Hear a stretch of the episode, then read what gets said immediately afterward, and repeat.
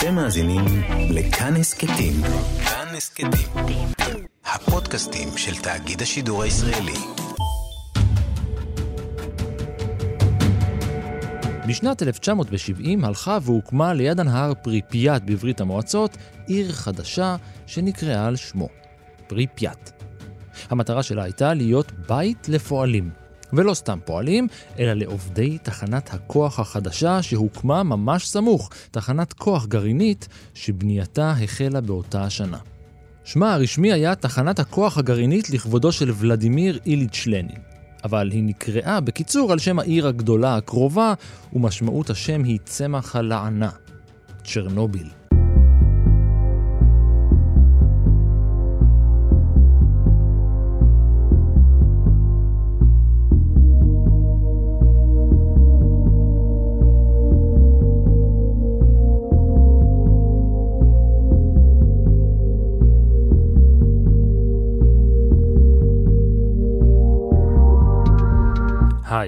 אני רן מנהר ואתם על מנהר הזמן. מדי פרק אנחנו מספרים לכם על מקרה שקרה בעבר מזווית שכנראה עוד לא הכרתם. השבוע, לרגל 35 שנים לתאונת הכור הגרעיני החמורה ביותר בהיסטוריה, אנחנו חוזרים אל זירת אסון צ'רנוביל.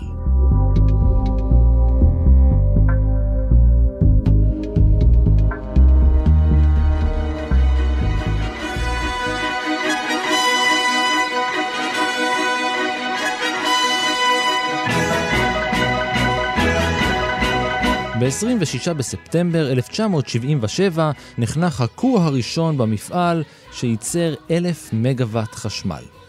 זה היה כור מסוג RBMK סובייטי. ריאקטור בלשוי משנוסטי קנלני.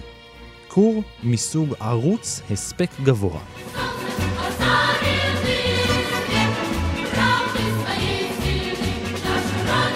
בניגוד לכורים מערביים וכורים מודרניים, שאחד האלמנטים הכי חשובים בהם היו בטיחות, בכור אה, RBMK האלמנט המרכזי היה הספק גבוה. זהו הפיזיקאי יניב טננבאום קטן, המנהל המקצועי של עמותת מדע גדול בקטנה. זאת אומרת שהמטרה של הכור זה לעבוד עם חומרי גלם מאוד מאוד ירודים, שזה אומר אורניום בדרגת העשרה מאוד מאוד נמוכה, ולהוציא ממנו את המירב. העניין של בטיחות היה הרבה יותר שולי. מה זה אומר בפועל? בכורים בדרך כלל הצורה שהם בנויים זה שיש מוטות דלק, שזה האורניום. יש כל מיני סוגים של אורניום בטבע, כשאני אומר סוגים הכוונה היא לאורניום שכימית הם זהים אחד לשני, ההבדל הוא במסה שלהם, במשקל האטומי ובתכונות הרדיואקטיביות, ובין השאר גם במה קורה כשהאורניום הזה מתבקע. אורניום 235, כשהוא מתבקע, פשוט הרבה יותר קל לעבוד איתו, יוצר תגובת שרשרת יותר חזקה, אני לא אכנס פה לכל הפיזיקה הזאת, אבל פשוט הרבה יותר קל לעבוד איתו, בגלל זה מנסים בכורים להעשיר את האורניום, הכוונה היא שרוצים לעבוד עם אורניום שיש בו כמה שיותר 235. בכור RBMK לא עשו את זה, עבדו עם אורניום בדרגת העשרה מאוד נמוכה, והיו צריכים לפצות על זה איכשהו. האיכשהו שפיצו על זה היה המבנה ההנדסי של הכור. בכורים הערביים בדרך כלל מה שזה מוטות דלק שפשוט נמצאים במים. הסיבה שהם נמצאים במים זה גם בשביל לקרר, וגם בגלל שצריך לשלוט על התגובה. מה שקורה בביקור הגרעיני זה שזה ממש תגובת שרשרת שבה אטום של אורניום מקבל ניוטרון, מתפרק לאטום יותר קטנים, ממש מתבקע, בגלל זה נקרא ביקוע, ובאותה הזדמנות פולט עוד ניוטרונים.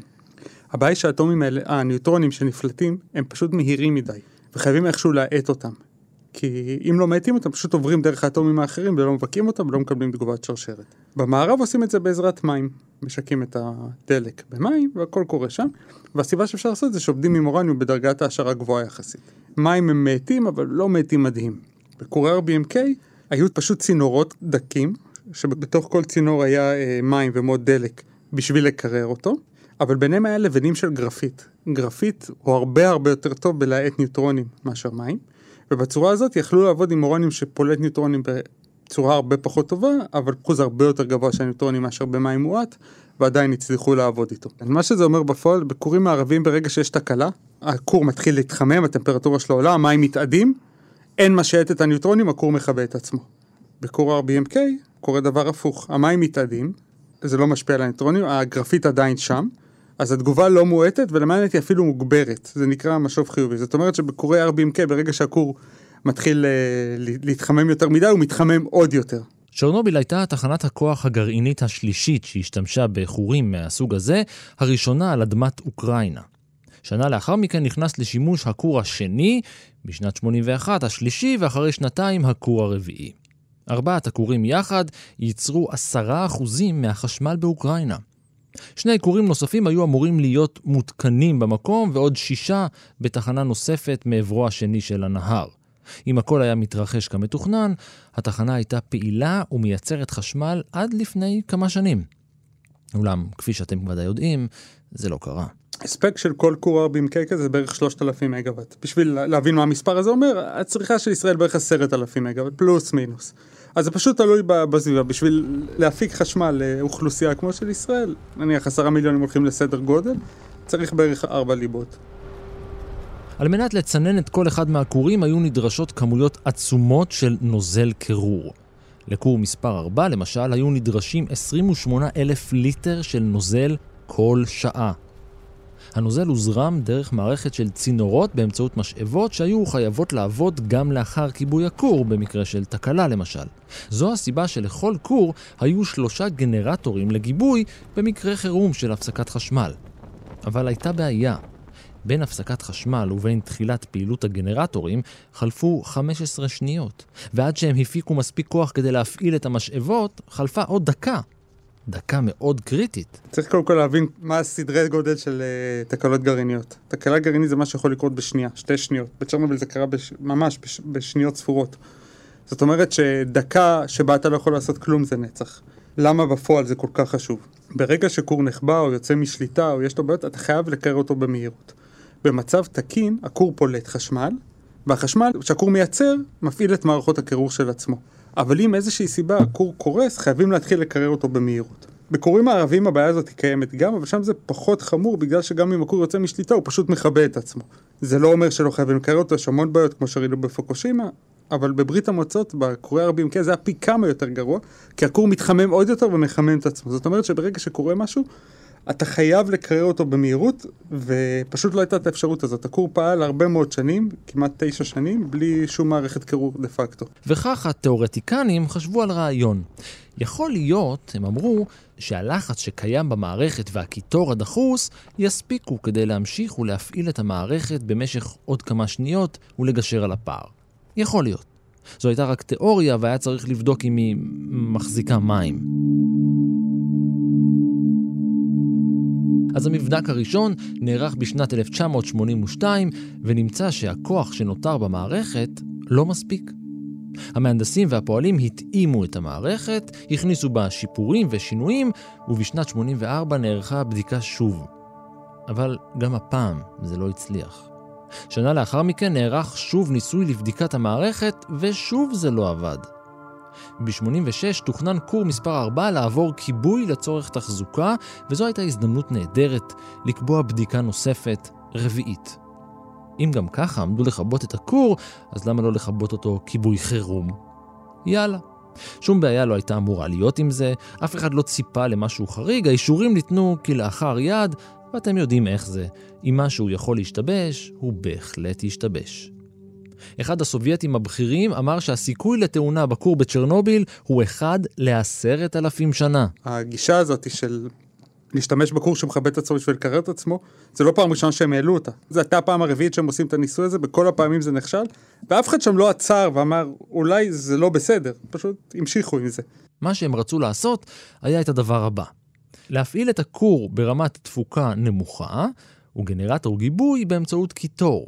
ואז להפסיק את אספקת הקיטור, ולמדוד האם לאחר מכן התפוקה של הגנרטור תספיק להפעיל את משאבות הקירור עד שהגנרטורים המונעים בדלק יתחילו לפעול. אבל זה מה שקרה בפועל ב-25 באפריל 1986.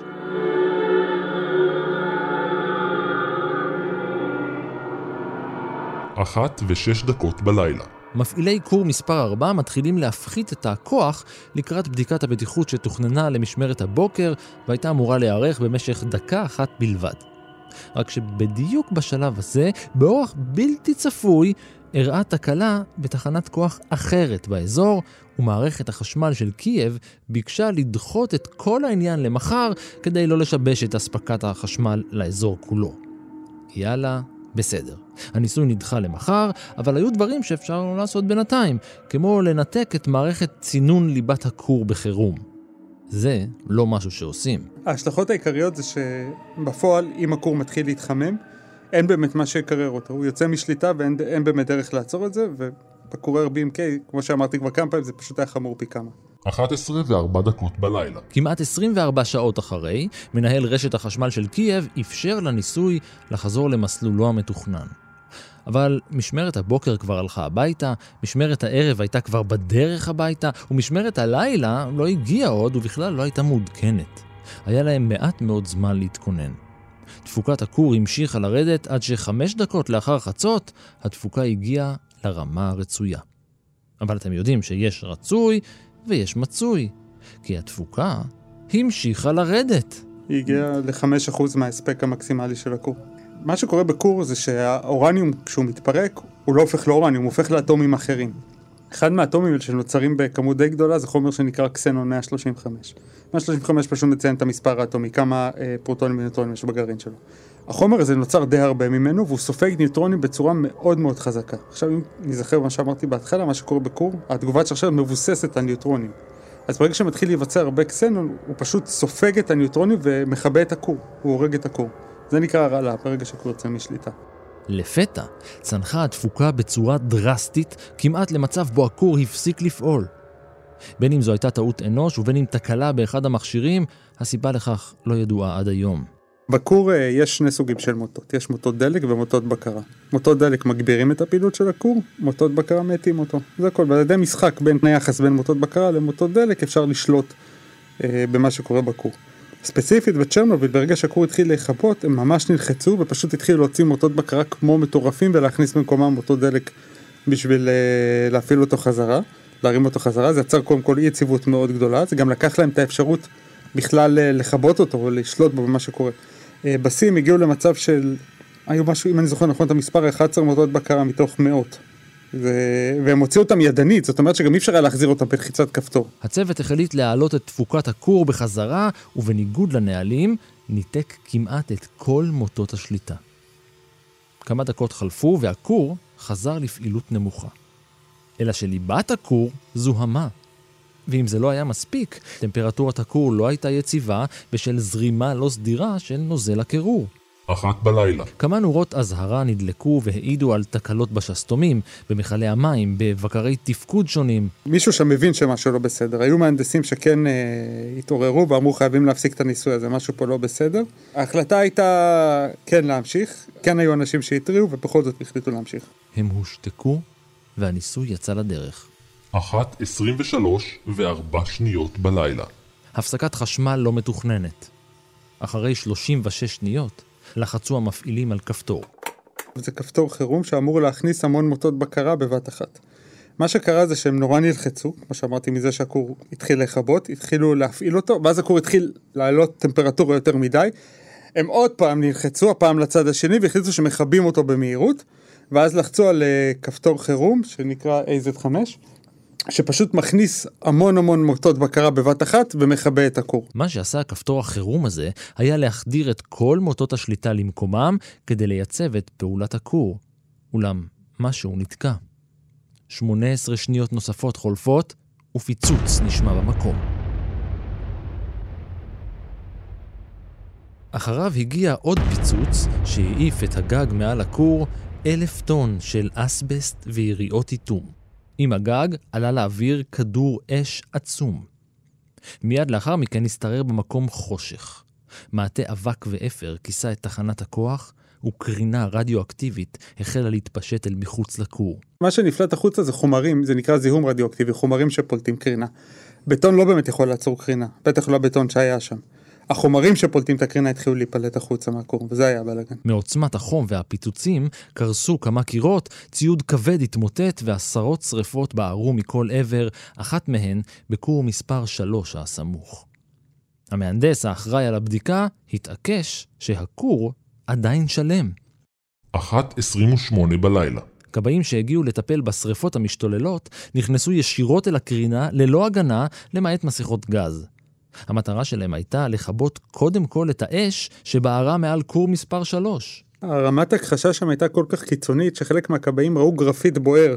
גרפיט זה מה שאמרנו מההתחלה, זה מגיע מתוך הליבה, זה יכול להגיע רק מתוך הליבה. והם הראו את זה לאקימו ולמהנדסים שם, ואמרו לא לא זה, זה, זה אסבסט, הם התחילו להמציא כל מיני תירוצים מוזרים כאלה, למה זה לא גרפיט ולהתעקש הליבה עדיין שלמה. אף אחד לא אמר להם שמדובר בכור, שעשן רדיואקטיבי, שהם בסכנת חיים. הם היו בטוחים שמדובר בשריפה רגילה. שתיים ורבע בלילה. הפיצוץ העיר כמה אנשים. נציגים בשלטון המקומי באזור התכנסו לישיבת חירום והחליטו למנוע מרכבים כניסה לפריפיאט. כדי לעשות את זה, המשטרה המקומית הציבה מחסומים, וגם השוטרים, כמו הכבאים, לא ידעו דבר וחצי דבר בנוגע לכור שהתפוצץ ולקרינה הקטלנית שמתפשטת באזור כולו. בדרך כלל רמות קרינה מודדים ביחידות שנקראות רנטגן. חשיפה של 500 רנטגן על פני 5 שעות תהרוג חצי מהאנשים. שם נחשפו ל-20 אלף רנטגן בשעה. מבלי להיכנס לכל הפרטים הטכניים, מי שהיה שם דקה, כנראה מת. אפילו פחות מזה בחלק מהמקומות. ודאי שידענו, אמר בשנת 2008 הכבאי אנטוני זכרוב. אם היינו פועלים על פי התקנות, לא היינו מתקרבים לכור, אבל זו הייתה מחויבות ערכית. זה היה התפקיד שלנו. היינו כמו הקמיקזה, יחידת המתאבדים היפנית. חמש בבוקר. השרפות על הגג של כור מספר 3 סוף סוף קובו, גם סביב הבניין ההרוס של כור מספר 4. האש בכור המשיכה לבעור. היא בערה, אגב, עד עשרה במאי, שבועיים לאחר מכן. בחמש בבוקר מנהל משמרת הלילה סוף סוף החליט להשבית את כור מספר 3. חוץ מהאנשים ההכרחיים לצינון החירום של המערכת, כל הצוות פונה מהמקום. עם עלות הבוקר הופסקה הפעילות של שני הכורים הנותרים למשך חודשים. תחנת הכוח צ'רנוביל לא סיפקה עוד חשמל.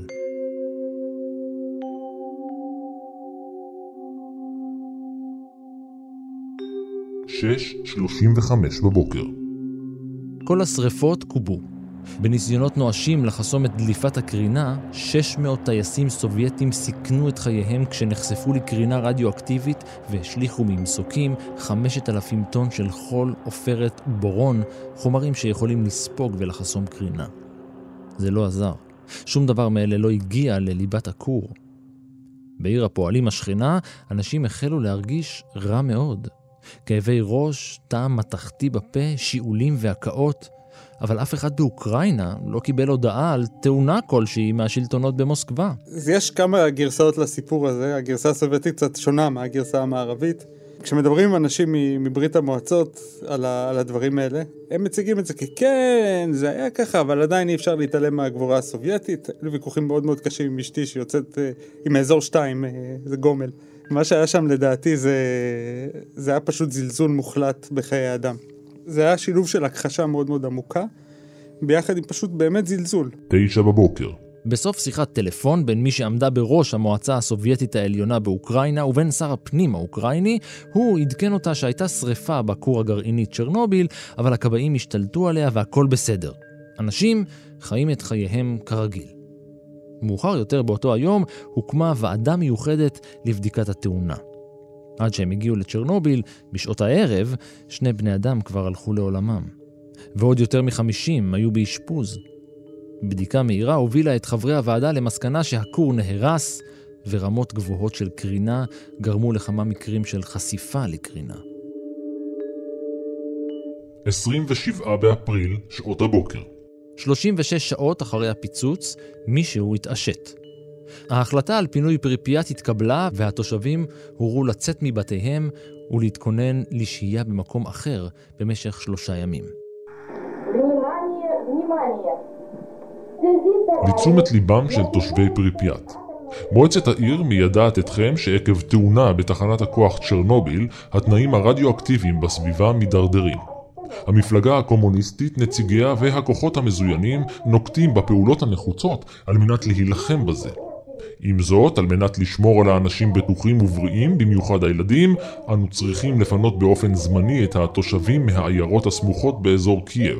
בעלי תפקידים בכירים במתקנים ציבוריים ותעשייתיים בעיר החליטו על רשימת עובדים שצריכים להישאר בעיר לשמירה על תפקוד תקין.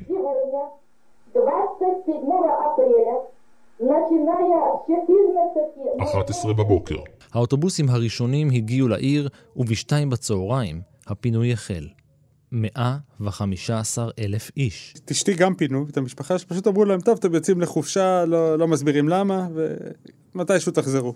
כשרואים את התמונות מפרפיאט, רואים שפשוט הכל נשאר כמו שהוא, אתה רואה שם גני ילדים עם, עם הצעצועים והמצעים, ואנשים פשוט יצאו עם מה שעליהם וברחו משם. למחרת גילו חיישנים שוודים שענן רדיואקטיבי אדיר מתפשט באטמוספירה. And as tests were conducted, similar puzzling reports of high radiation came in from all over Scandinavia, but still no accidents were reported. כשעקבו אחרי המקור שלו, השוודים גילו שהמקור הוא בברית המועצות. אבל הרוסים הכחישו. נכון שהייתה תאונה, הם אמרו, אבל הכל בשליטה. הכבוד הרוסי, כי זה בעצם אומר שהם כשלו. הסיבה שהעידן הגרעיני היה כל כך חזק בברית המועצות, אחת הסיבות לפחות, זה הרצון להוכיח עליונות על המערב. אתם בניתם קצת כלום, אנחנו נבנה הרבה, אנחנו הרבה יותר טובים מכם. ופתאום הדבר הזה מתפוצץ, וזה מראה על סוג של נחיתות סובייטית, וזה לא משהו שיכול אה, סובייטים לעולם לא ידעו בנחיתות מול המערב, זה לא משהו שיכול לקרות ולא ידעו בשום דבר שיכול לרמוז על זה. עוד יום חלף, והאמריקאים הצליחו לצלם את האתר ההרוס מן האוויר, אסון צ'רנוביל נראה לראשונה במערב.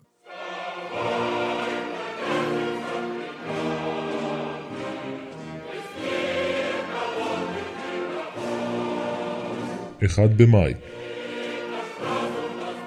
יום הפועלים, הפסטיבל הקומוניסטי אולי החשוב ביותר, נערך בכל רחבי ברית המועצות והעולם האדום, וגם בסביבות קייב. עשו מצעדים כרגיל. מי שעוד חוגגת היא הקרינה הרדיואקטיבית שמשתוללת באזור ללא הפסק.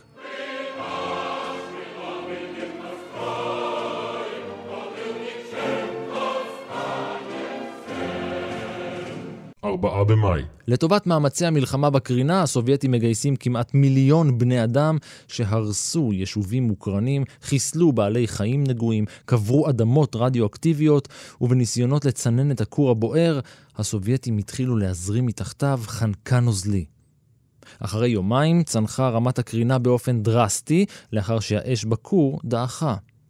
בדיוק אז נסגרו בתי הספר בקייב, והאזרחים הורו להסתגר בבתים ולא לאכול ירקות טריים. תשעה במאי. אחרי ששאבו מהמרתף שמתחת לכור בסביבות 20 אלף טון של מים רדיואקטיביים, הפועלים שעוסקים במלאכת ההאכלה של הקרינה מזרימים פנימה בטון.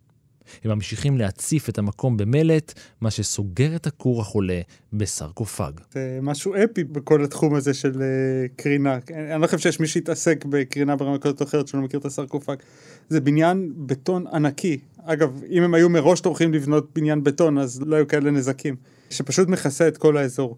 הסיבה ששמים אותו לא בשביל לחסום את הקרינה, אלא בשביל לחסום את הזיהום הרדיואקטיבי.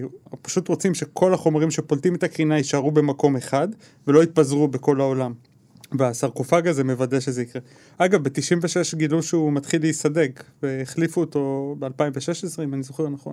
אחד הדברים שמשתמשים במה שנקרא בטון ברית, זה בטון שמשקים בו כל מיני חומרים בשביל להגדיל את הצפיפות שלו, בשביל שהוא יחסום קרינה יותר טוב. זה מה שנמצא בשימוש גם במערב. אבל בבסיס זה בטון. בטון קצת יותר צפוף, אבל בטון. Добрый вечер, товарищи. 14 במאי. Все вы знаете, מיכאיל גורבצ'וב, המנהיג הסובייטי, מודיע לראשונה, אולי מודה, אולי מתוודה, על אסון צ'רנוביל. она больно затронула советских людей, взволновала международную общественность. Мы впервые реально столкнулись בטלוויזיה הממלכתית הוא מודיע, הגרוע כבר מאחורינו. כמה שהוא טעה. Учитывая чрезвычайный и опасный характер того, что произошло, Черный ворон, Политбюро взяло что ж в ты прием вьешься работы над моею головой? Ты добычи не добьешься, черный ворон, я не твой. המספרים עדיין לא סופיים, גם היום, אבל ההערכה היא שעשרות אלפי בני אדם נפגעו ישירות מהתאונה. בין אם הם חלו בסרטן, נפגעו או נהרגו מחשיפה לקרינה. Черный ворон, что ж ты вьешься над моею головой? Ты добычи не дождешься, Черный ворон я нету.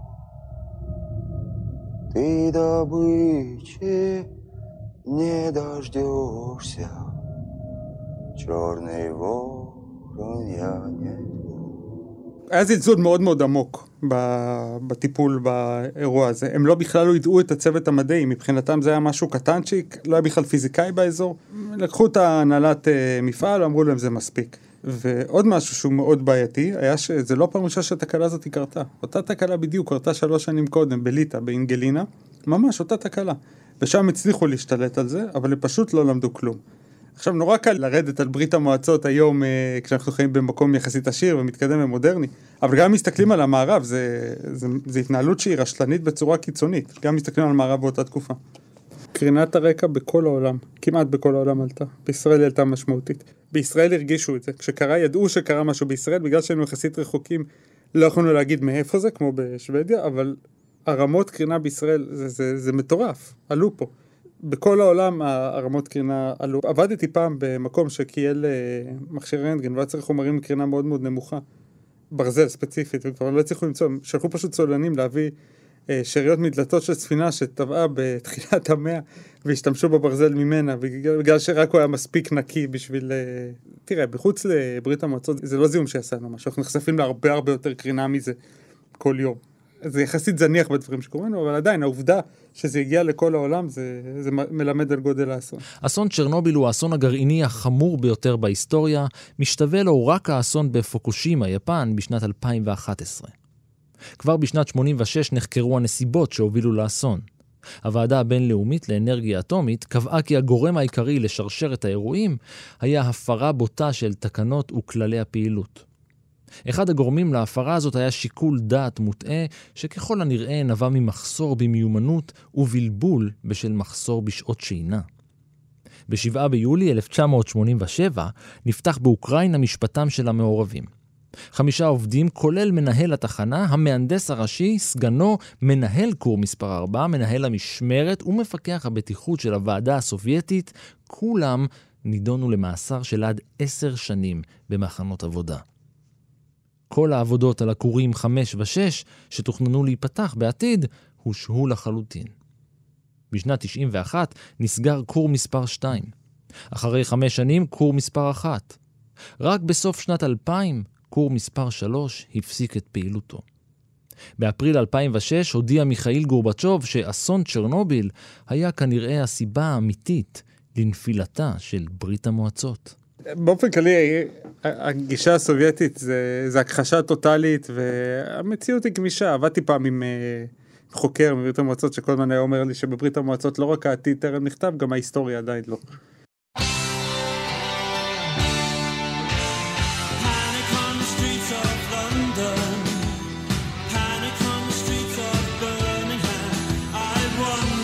ועד כאן מנהר הזמן להפעם. תודה ליניב טננבאום קטן, תוכלו לשמוע אותו בהרצאה שלו על הפיזיקה של האסון. חפשו אותה ברשת וכנסו גם לאתר של מדע גדול בקטנה. תודה גם לאור מנהר שהיה על מאמצי הניקיון וההפקה, ולאייל שינדלר שהעיף את הגג והיה על העריכה. עוד פרקים של מנהר הזמן וסיפורים אחרים מההיסטוריה מחכים לכם כל העת באתר שלנו, באפליקציה כאן, בכל יישומון הסכתים אחר וגם באפליקציית הרכב של כאן. אני רן מנהר, נשוב וניפגש בפרק הבא.